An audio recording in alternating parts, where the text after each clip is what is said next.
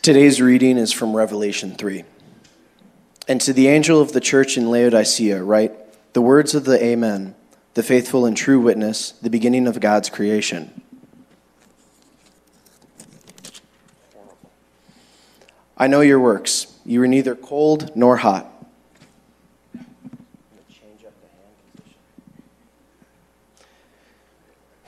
I know your works. You are neither cold nor hot. Would that you were either cold or hot. So because you are lukewarm and neither hot nor cold, I will spit you out of my mouth. For you say, I am rich, I have prospered, and I need nothing, not realizing that you are wretched, pitiable, poor, blind, and naked. I counsel you to buy from me gold refined by fire, so that you may be rich, and white garments, so that you may clothe yourself, and the shame of your nakedness may not be seen, and salve to anoint your eyes, so that you may see. Those whom I love I reprove and discipline, so be zealous and repent.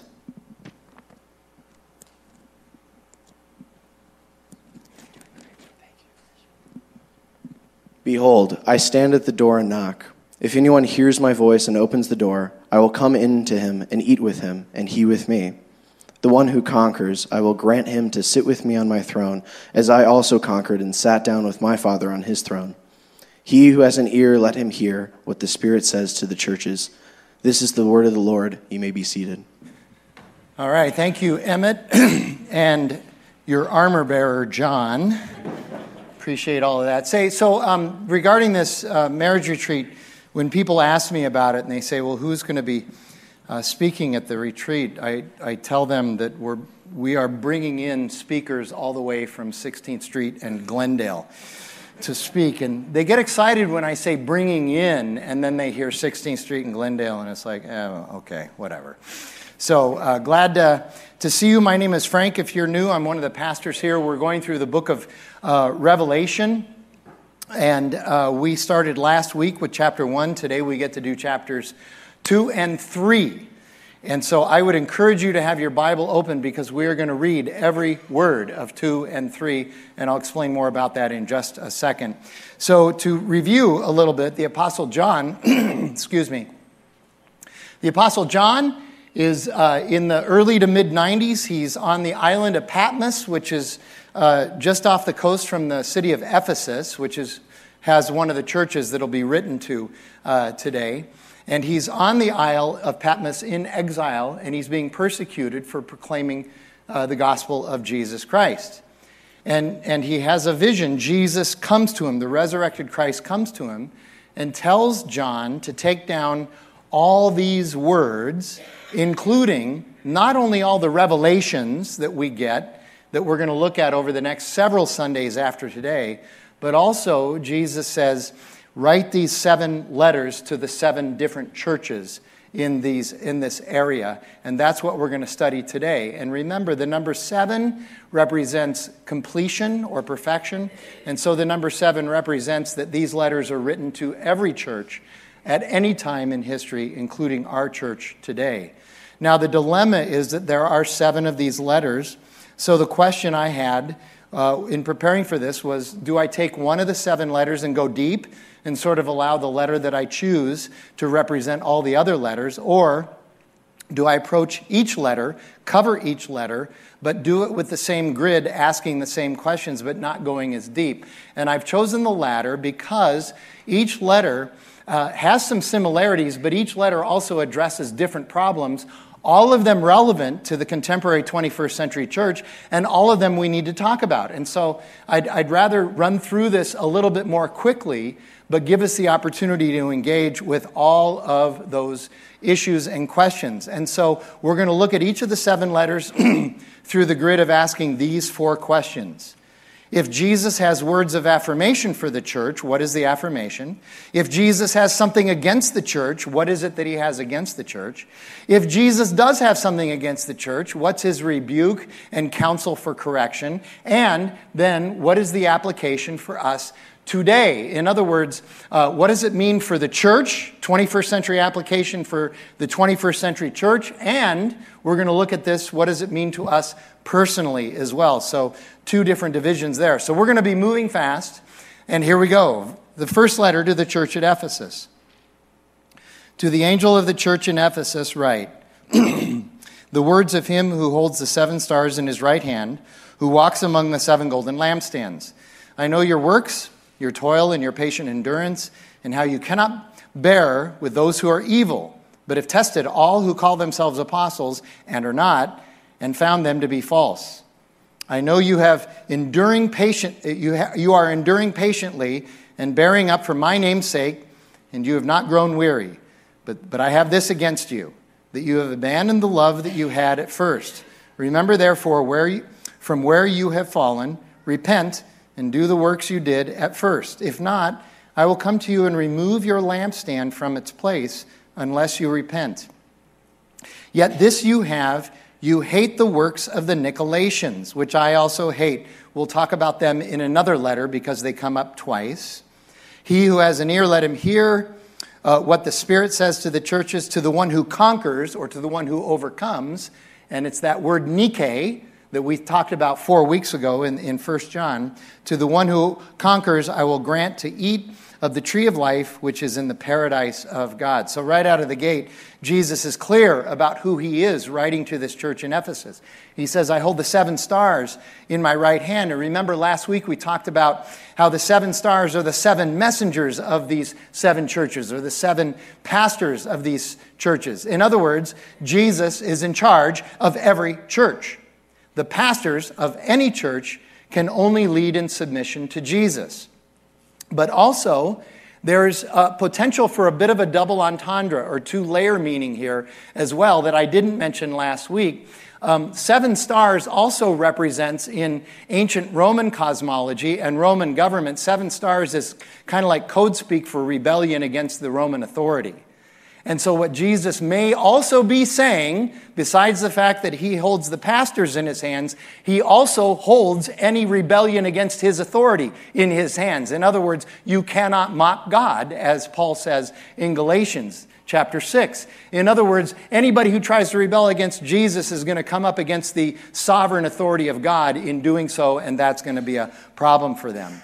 He also says, I walk among the seven golden lampstands. And again, last week we talked about how the seven golden lampstands are the seven churches. So they represent all churches. So Jesus is at our church. He is in our church. And the question is, do we acknowledge that? And I'm not going to do this for every city, but I have to mention this about Ephesus. Um, interestingly, Ephesus is the largest of the seven cities that uh, Jesus is going to be writing through John. And Ephesus is known for, of all things, first of all, they're known for pagan worship. And just about everybody knows that. There were pagan temples all over Ephesus, and they had false gods. Everybody knows that. But Ephesus in the late first century was also known for organized crime. Isn't that exciting? The Corleone family, I think, got its start in Ephesus. Maybe, I don't know. I... I, but I, that fascinates me that they were they were actually, there were these bands of families that were extorting money from the merchants in Ephesus. So that's been going on for longer than just one hundred years, okay?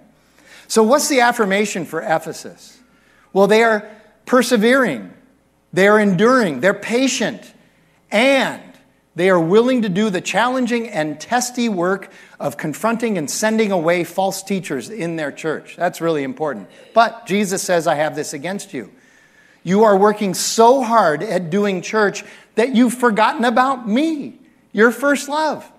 You've gotten pretty good at doing church without me, without Jesus, and Jesus is the point of the church, and yet you're doing it without me, which is unsustainable. Eventually, this will be a problem for you, and you will go away, especially because I'm going to remove the lampstand from you. I will not have my hand of blessing on you anymore. And so you've lost your first love. You're distracted. You're guilty of mission drift. So the solution and correction is this: repent and get back to the basics. You need to keep the main thing the main thing. And like I said, he's going to remove his lampstand if they don't do this. So, twenty-first century application for the church. I will tell you, so many people want the church to be what the church is not. I've been doing this for twenty-five years, and it is just amazing how people in the church will continuously come at me, or any pastor in a church, come at me and want us to be something that the church was never meant to be. There's nothing in Scripture that says anything about you being that in the church. It has to do with style preferences. I don't like the music here. I don't like uh, I don't like the preaching here. Why are you even here? I don't understand that. But I, you need to do this differently. You need to do that differently. Your carpet needs to be a different color. Whatever it is. Preferences. Your coffee. To do a different coffee. All about the preferences. And then this church will be successful. No, this church is going to be successful not on our work, but on Jesus' work. The Holy Spirit's work. Then there's morality. It's amazing how often we bring up stuff in the Scriptures, in the Bible, and people are like, mm, ah, ah. Let's not talk about that. Let's talk about this morality. Let's talk about that morality. But that's not in the Bible. Yeah, but it makes me feel more comfortable. And it makes me feel better about myself. Okay? And then, and then subject matter. Now, this is where we get really crazy. And until you become a pastor, you're not going to have stories like this, and you're going to think that, that any pastor who tells stories like this is, is, is exaggerating or being hyperbolic, and it's just not true. Believe it or not, people have come to me and said, why don't you talk more about dieting during your sermons? Here's another one. This is my favorite. This is my favorite one. Um, now, thankfully, this has never happened at Redemption Arcadia, but it did at my last church. People would come to me and say, why aren't you talking more about breastfeeding in your sermons? The importance of breastfeeding. And I would say, talk more about it? I have never talked about it. This is the first time I've ever mentioned breastfeeding in a sermon, is to say that I'm not going to preach on breastfeeding. Is that okay with y'all? But people come. Do church according to my preferences and what's important to me, not what's important to God. That's what's happening in Ephesus. And so personally, what's distracting you from Jesus? You sit down to read the Bible for five minutes, and within the first thirty seconds, your phone is crying out to you. Okay, turn the stinking thing off for five minutes. Okay? How are your preferences and your idols usurping the call of God in your life? And thus you are missing God's favor and blessing. Here's the second church, Smyrna. And to the angel of the church in Smyrna write, the words of the first and the last who died and came to life. I know your tribulation and your poverty, but you are rich, rich in Christ. And the slander of those who say that they are Jews and are not, but are a synagogue of Satan. Do not fear what you are about to suffer. Behold, the devil is about to throw some of you into prison, that you may be tested, and for ten days you will have tribulation. Be faithful unto death, and I will give you the crown of life. He who has an ear, let him hear what the Spirit says to the churches. The one who conquers will not be hurt by the second death. So, again, look how Jesus identifies himself. He's the first and the last. He's God. And he died and came to life. This is very important for Smyrna, because the church in Smyrna was suffering heavy persecution for their faith. And Jesus says, well, I also suffered, and I was crucified, but I came back. I was resurrected. So you will also come back. You will also be resurrected. And that's verse uh, eleven, where he says, you will not be hurt by the second death. You're going to be resurrected. So for Smyrna, they have tremendous applica- Jesus has tremendous applica- uh, affirmation for Smyrna. He says, you people in Smyrna have legitimate struggles. He says, you are not playing the victim. You are legitimate victims, and yet you persevere. Here's what I've discovered in the, in the year twenty twenty-three. Legitimate victims persevere. Actual victims persevere. Fake victims whine and seek attention. I don't know if anybody else has noticed that. I've noticed it, so it must be true.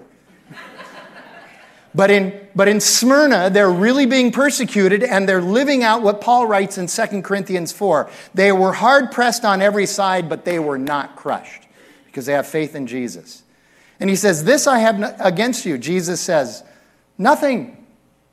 First Baptist Church of Smyrna rocks.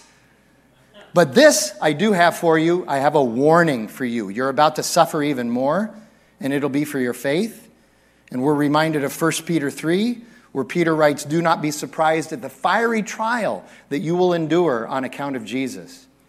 The solution or correction that Jesus offers the church in Smyrna is simply to double down on your commitment to faith and your covenant to Christ and to each other. And the twenty-first century application for the church is this. When the church stands up to the pressures and dogma of the world, it's the right thing to do, and it's what we're called in Christ to do, but that does not mean it'll be easy. Church faith, I'm sorry, church and faith is not all sunshine and rainbows, but rather it is often thunder and lightning and sometimes even hurricane force winds. And for the personal application, just consider what James wrote in chapter one. Uh, consider it all joy when you encounter trials of many kinds, because the testing of your faith will produce perseverance. Letter number three, the church at Pergamum. And to the angel of the church in Pergamum write the words of him who has the sharp two-edged sword. Uh-oh. I know where you dwell, where Satan's throne is, yet you hold fast to my name, and you did not deny my faith even in the days of Antipas, my faithful witness, who was killed among you, where Satan dwells. But I have a few things against you. You have some there who hold to the teaching of Balaam, who taught Balak to put a stumbling block before the sons of Israel, that's in Numbers, so that they might eat food sacrificed to idols and practice sexual immorality. So also you have some that are holding to the teaching of the Nicolaitans. Second time the Nicolaitans are mentioned. Therefore repent. If not, I will come to you soon and war against them with the sword of my mouth. He who has an ear, let him hear what the Spirit has to say to the churches. To the one who conquers, I will give some of the hidden manna, and I will give him a white stone with a new name written on the stone that no one knows except the one who receives it. So the words of him who has a sharp two-edged sword. Jesus is full of grace, and he is eager to dispense that grace. But he is also full of truth, which means that Jesus is going to confront, rebuke, and correct. And so for Pergamum, the affirmation is your church, your faith community is right in the center of the belly of the beast. You are in Satan's front yard. Uh, ancient Pergamum had many pagan temples, just like Ephesus did. And that's what Jesus is referring to. And he says, even though you're in the midst of all of that pagan worship and all the pressure that that brings, you refuse to deny me, Jesus, even though it would bring you great temporal relief. Have you ever been in that conversation where you're really getting uncomfortable with the way somebody's treating you, and it's because you're a believer in Jesus, and, and, and you just you just want to shrink up and say, okay, okay, maybe I'm not, I'm sort of a Christian, okay? Because it'll bring you some temporal relief. The church at Pergamum is refusing to do that. They have incredible steadfastness. But Jesus says, this I have against you. There are many in your church who are not living according to the teaching of Jesus, but rather according to the gods, doctrines, and fads of this world. They practice and engage in, without any correction, rebuke, or discipline from the church leaders, you're practicing idolatry, sexual immorality, and following many false teachings, including that of the Nicolaitans. I wasn't going to mention anything about this, but I, um, in research I found this, and it was so, um, so exacting about who the Nicolaitans were that I thought it would be helpful, so I'm just going to read it. Uh, this is from a third century church father, so maybe about one hundred twenty years later afterwards, a guy named Victorinus, who wrote about the error of the Nicolaitans and why they were false teachers. And here's what he writes. And by the way, he says, uh, Victorinus says, the Nicolaitans were named for their leader, Nicholas. Now, we have an elder here named Nicholas. And so we need to be praying for him that he teaches the right things, especially now, because right now what he's doing is he's teaching large group in our children's ministry. So be praying for him that he's not a false teacher. Anyway, so the Nicolaitans taught that you could perform exorcisms on things that had been offered to idols before eating or using them so that you could engage with those things without any condemnation from God. So it was a way of cleansing or consecrating things that were never consecrated to God in the first place, but were actually consecrated to false gods. And here's the second thing. They taught that if there was any sexual immorality uh, that was committed, That sin was blotted out simply by the passing of time, seven days to be exact, so that on day eight you were no longer guilty or responsible in any way, shape, or form to others or to God for that sexual sin. So if you're married and you want to commit adultery, make sure you have a seven-day buffer zone, because then you're free of all charges from your spouse or God after you do that. That's what the Nicolaitans taught. It is anti-gospel in the extreme. Do you see how clever we are? Do you see how easy it is for us to go, yeah, yeah, Jesus, I got that, but look at this, I manipulate. There's a core of truth there, surrounded by my lies, and so I'm comfortable with that, okay? And Jesus is saying, this is a huge problem in your church. And so the solution, the correction is one word: repent. Repent. Turn away from your sin and confront the sin in others. So twenty-first century application for churches. Churches need to be willing to call out ongoing, unrepentant sin for what it is. The concept of a permissive culture or society. We all, oh, it's culture and society is so, so permissive these days. It's always been that way for thousands and thousands of years.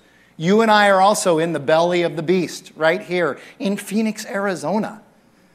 And personally, any person who's a part of a church should understand that if they're engaged in ongoing, unrepentant sin, they should expect that the church leadership will say something to them about it. It would be unloving and unbiblical not to. And if that church causes you to run or withdraw from the church rather than seeing that the church cares enough about your spiritual well-being to bring this conversation to you, then that is to your own demise. It is to your own self-inflicted injury. Years ago, I was involved in mediation for a church on the west side of Phoenix where one of the elders um, started having an affair with the church secretary. Both of them were married, but not to each other. They were having an affair. They had video evidence of this affair. Video evidence of this affair. Guess what? It split the church. There were people in the church who said we had no right to confront them in their sin. That's a problem. Okay?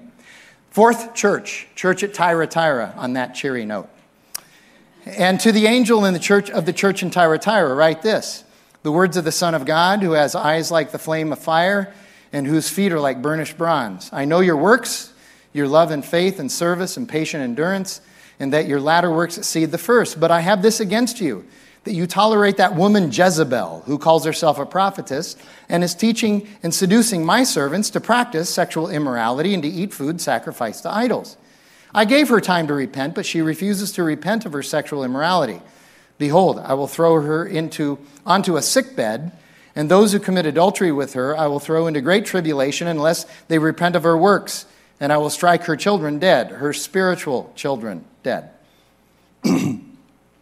And all the churches will know that I am he who searches mind and heart, and I will give to each of you according to your works.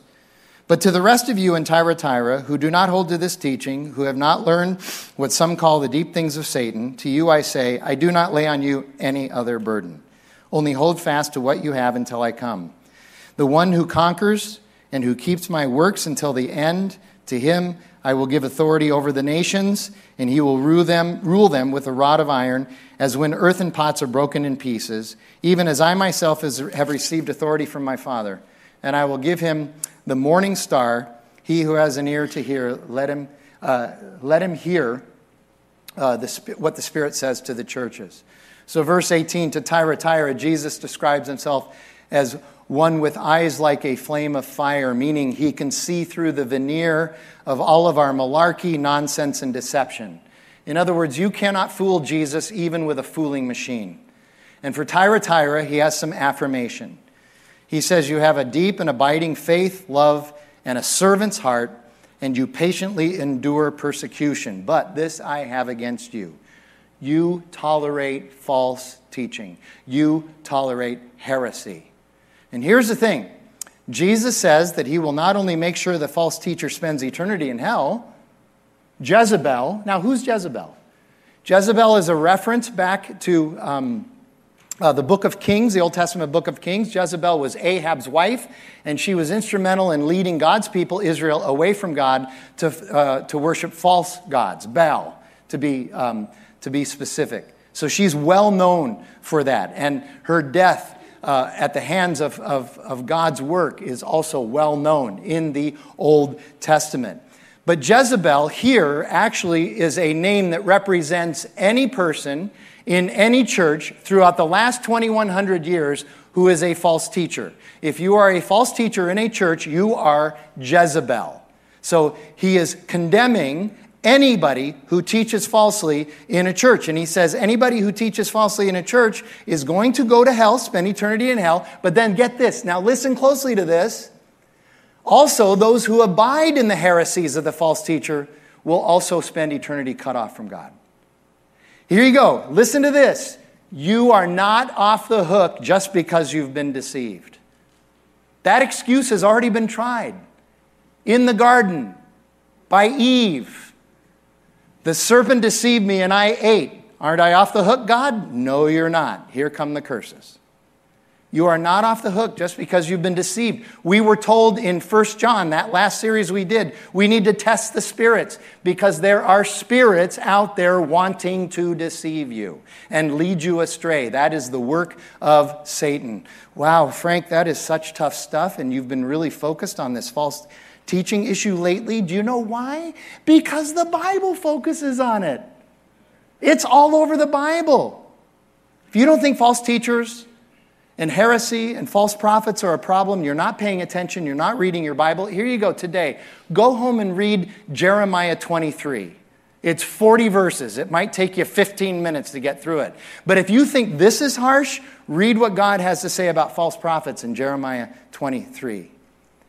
You know, I, again, I've been doing this a long time, and it's amazing what people come up with. If, if you think that we should be teaching and preaching out of things like People Magazine or the New York Times, okay, I don't know why you would come to a Bible-believing, Bible-teaching church. Why would you do that? And why would you come and try to convert us into something that doesn't teach Scripture? I'm, and again, I'm just speaking, there's nobody in here that, I, nobody has done that here, but it's happened over time, okay?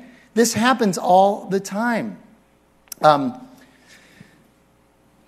my last church, when I took that church, when I went through the search committee's interviews, I told them over and over and over, every Sunday I am going to teach and proclaim the gospel, and I'm going to teach the Bible verse by verse, exegetically, expositorily. We're going to go through books of the Bible. Yeah, yeah, yeah, yeah, yeah, yeah. Okay, okay, okay. After six weeks, they were freaking out. What are you doing? Okay. And after six weeks, I had one lady come to me between services. She walked right up to me and she goes, wow, Frank, you are really obsessed with this Bible thing. I don't get it. I don't get it. Okay, I'm telling you, become a pastor, you'll have stories. It's just so much fun, okay? I don't know why anybody would take the time or make an effort to, to attend a church that doesn't proclaim the gospel and teach the Bible. That's not church. Okay, why would you do that on Sunday morning? Matt's Big Breakfast is open and they have bacon. We don't have bacon here.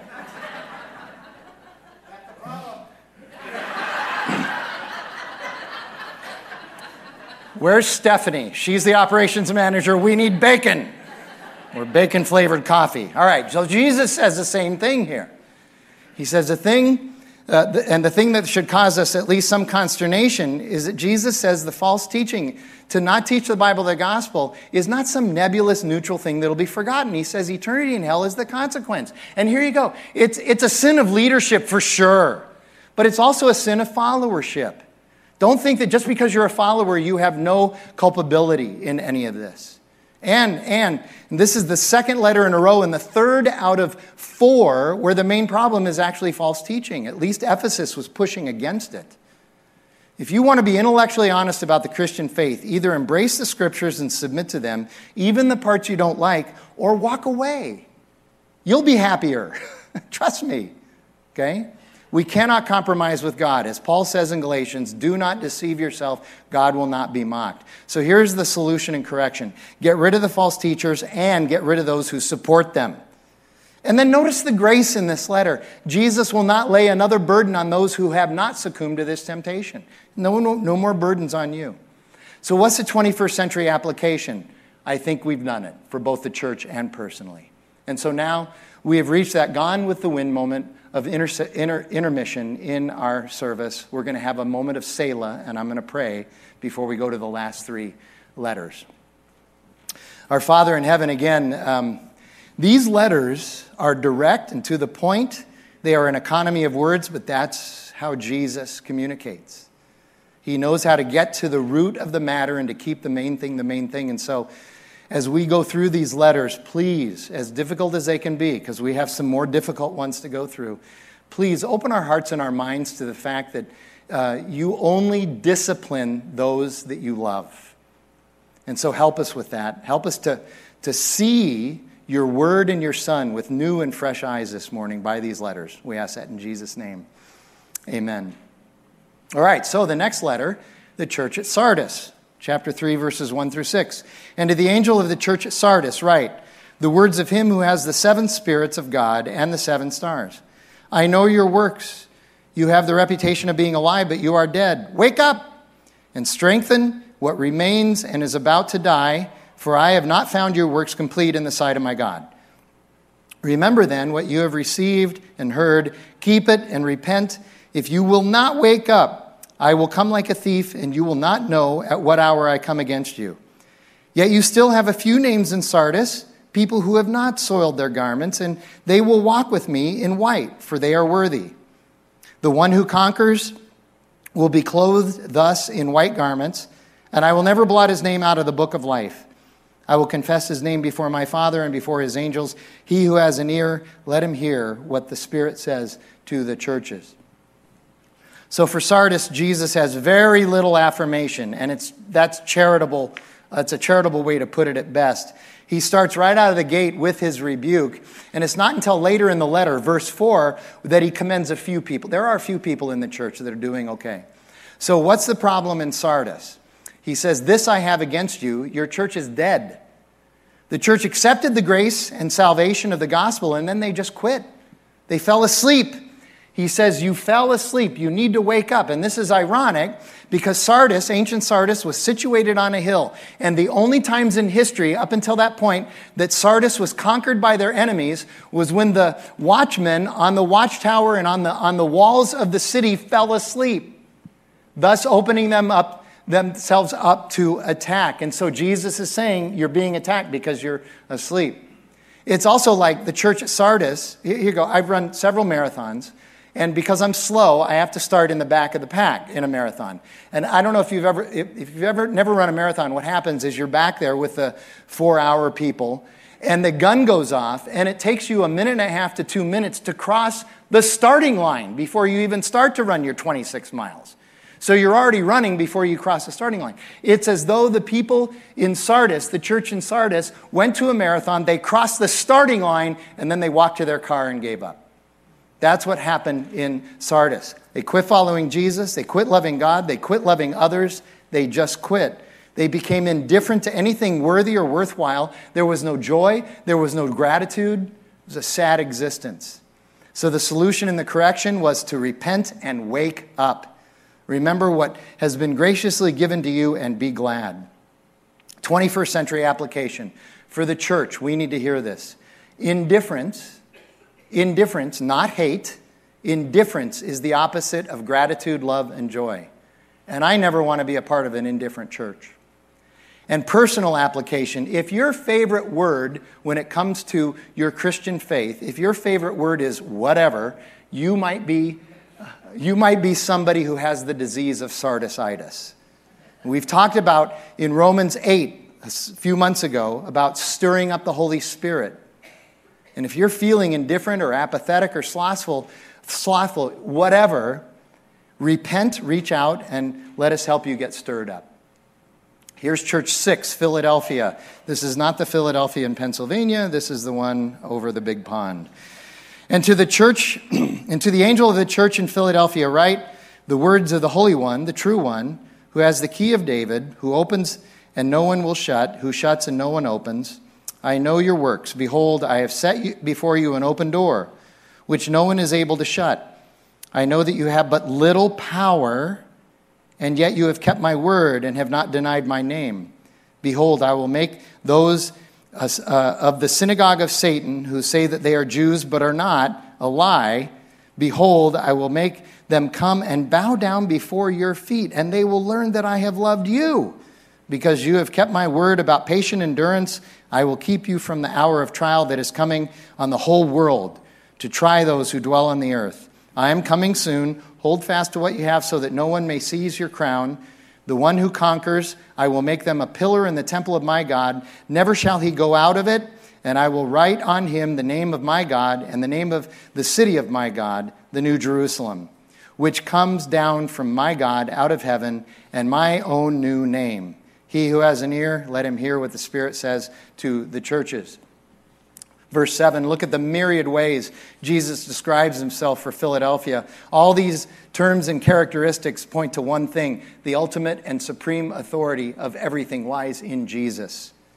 And so for Philadelphia, their affirmation is that this church has diligently kept the word of Jesus.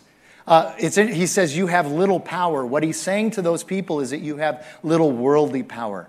You're among all of these unbelievers, and they are pressing in on you on all sides. And if you would just give up Jesus, then they would have worldly power. And they refuse to do that. They are saying, we have the real ultimate power, and that's the power of Christ.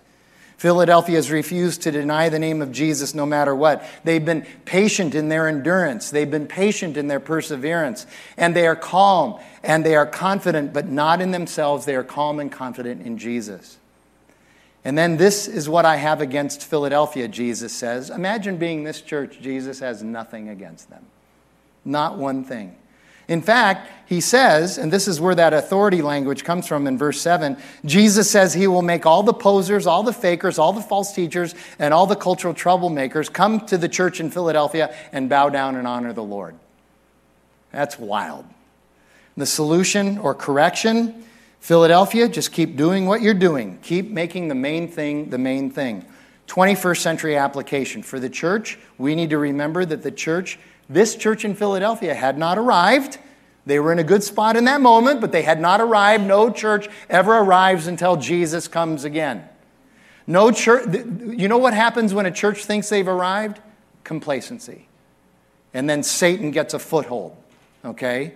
So there's still plenty of time to drift. We need to stay on mission. And we need to resist the temptation to fall into fads, trends, and crazes. And the personal application is that we should be steady plotters, which is what uh, Solomon says in Proverbs chapter twenty-one. And I know some of you are like, steady plotter, that sounds really boring. I'm a racehorse. No, steady plotting, verse uh, chapter twenty-one in Proverbs says, steady plotting brings prosperity. Hasty speculation brings poverty. We should embrace and appreciate long obedience in the same direction. Last church, and I know it was already read, but I want to read it again, the church at Laodicea. And to the angel of the church in Laodicea write, the words of the Amen, the faithful and true witness, the beginning of God's creation. I know your works. You are neither cold nor hot. Would that you were either cold or hot. So, because you are lukewarm and neither hot nor cold, I will spit you out of my mouth. For you say, I am rich, I have prospered, and I need nothing, not realizing that you are wretched, pitiable, poor, blind, and naked. I counsel you to buy from me gold refined by fire so that you may be rich, and white garments so that you may clothe yourself, and the shame of your nakedness may not be seen, and salve to anoint your eyes so that you may see. Those whom I love I reprove and discipline, so be zealous and, and repent. Behold, I stand at the door and I knock. If anyone hears my voice and opens the door, I will come into him and eat with him and he with me. The one who conquers, I will grant him to sit with me on my throne as I also conquered and sat down with my Father on his throne. He who has an ear, let him hear what the Spirit says to the churches. So for Laodicea, the affirmation is none. This is the opposite of Philadelphia, the previous church. In Philadelphia, Jesus had nothing against them. In Laodicea, Jesus has nothing to affirm in them. At least Sardis had a few souls that were still on board. So he says, this I have against you. You're lukewarm. You're mediocre. You're indifferent. You're apathetic. You're passive. You're mediocre. You're mediocre. If you were a church, Jesus says metaphorically, my words, you would be beige if your church were a color. If your church were pants, they would be elastic waist, oversized sweatpants. If If your church were a sandwich, it would be bologna with cheese whiz on white bread. If your church were a college or a university, it would be U of A.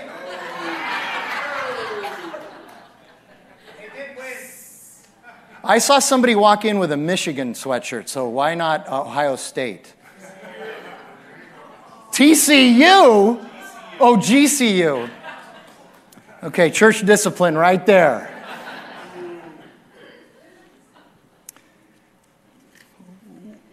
And where does Jesus say this apathy, this mediocrity, this indifference comes from? Where does it say? He says it comes from the distraction of having enough wealth to cover and accommodate most of their problems. As a result, their relationship with Jesus is apathetic, indifferent. Now, Jesus uses the idea of lukewarm because, especially in the historical and geographical context of Laodicea, they would get it. Close to Laodicea on one side, to the east, is uh, the hot springs of Hierapolis. People love to go to those hot springs for healing and energizing.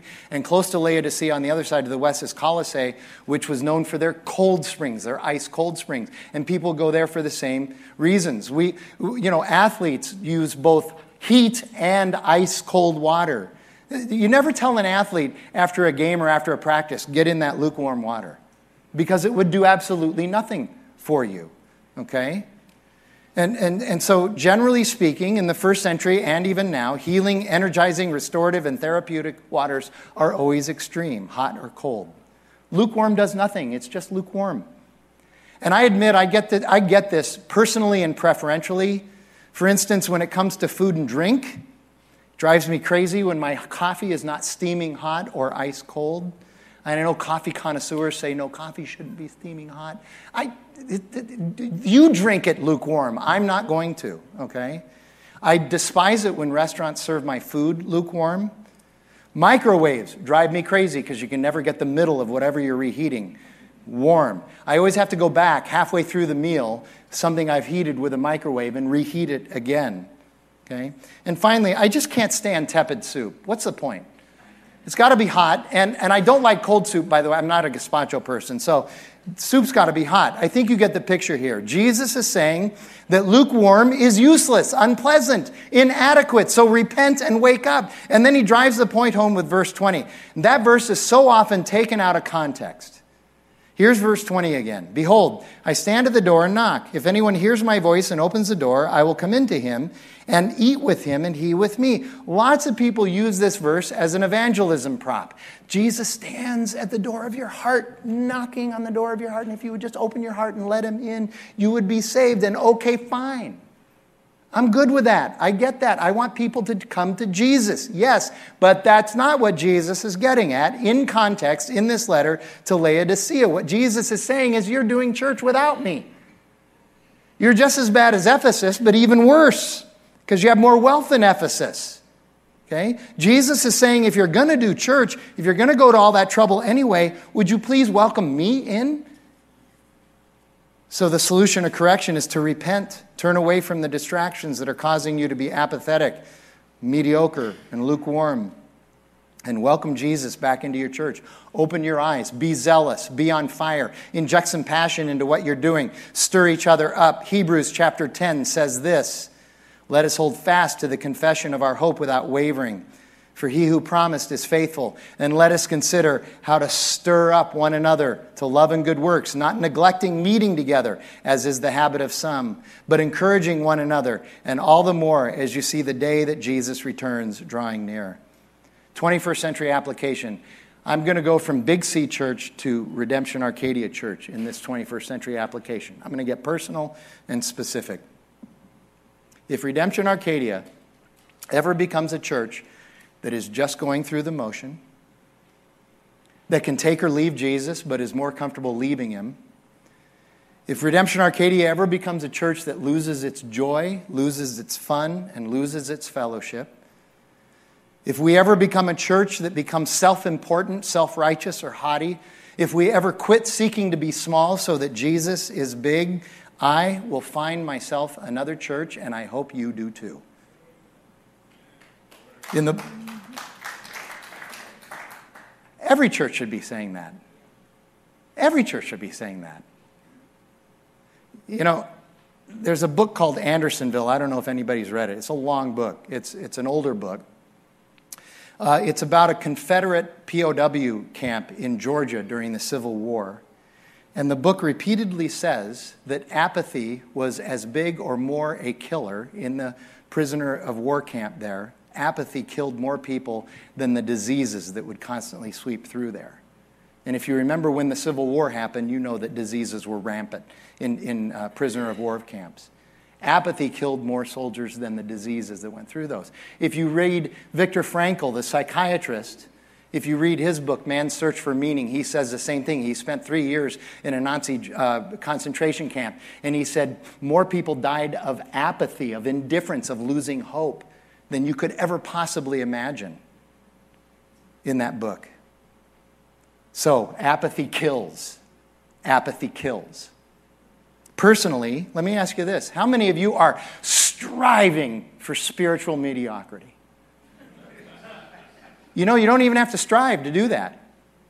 If you're wandering aimlessly, you'll hit your target. In order to follow Jesus, there has to be, there has to be this focus. So how many of you are adrift, wandering aimlessly towards a faith life that is the equivalent of eating a bologna sandwich in oversized elastic waist sweatpants? Does anybody really believe that apathy is the best approach to knowing Jesus? Christ comes to us, and we're called to pursue him. And here, here's why Jesus wants us to pursue him. It's not so that he can report back to the Father and say, I've got another mega church. There's another church in Phoenix with two thousand people attending it. Father, aren't I wonderful? No, he doesn't have a self-esteem problem. He's telling us this because he wants us to have life.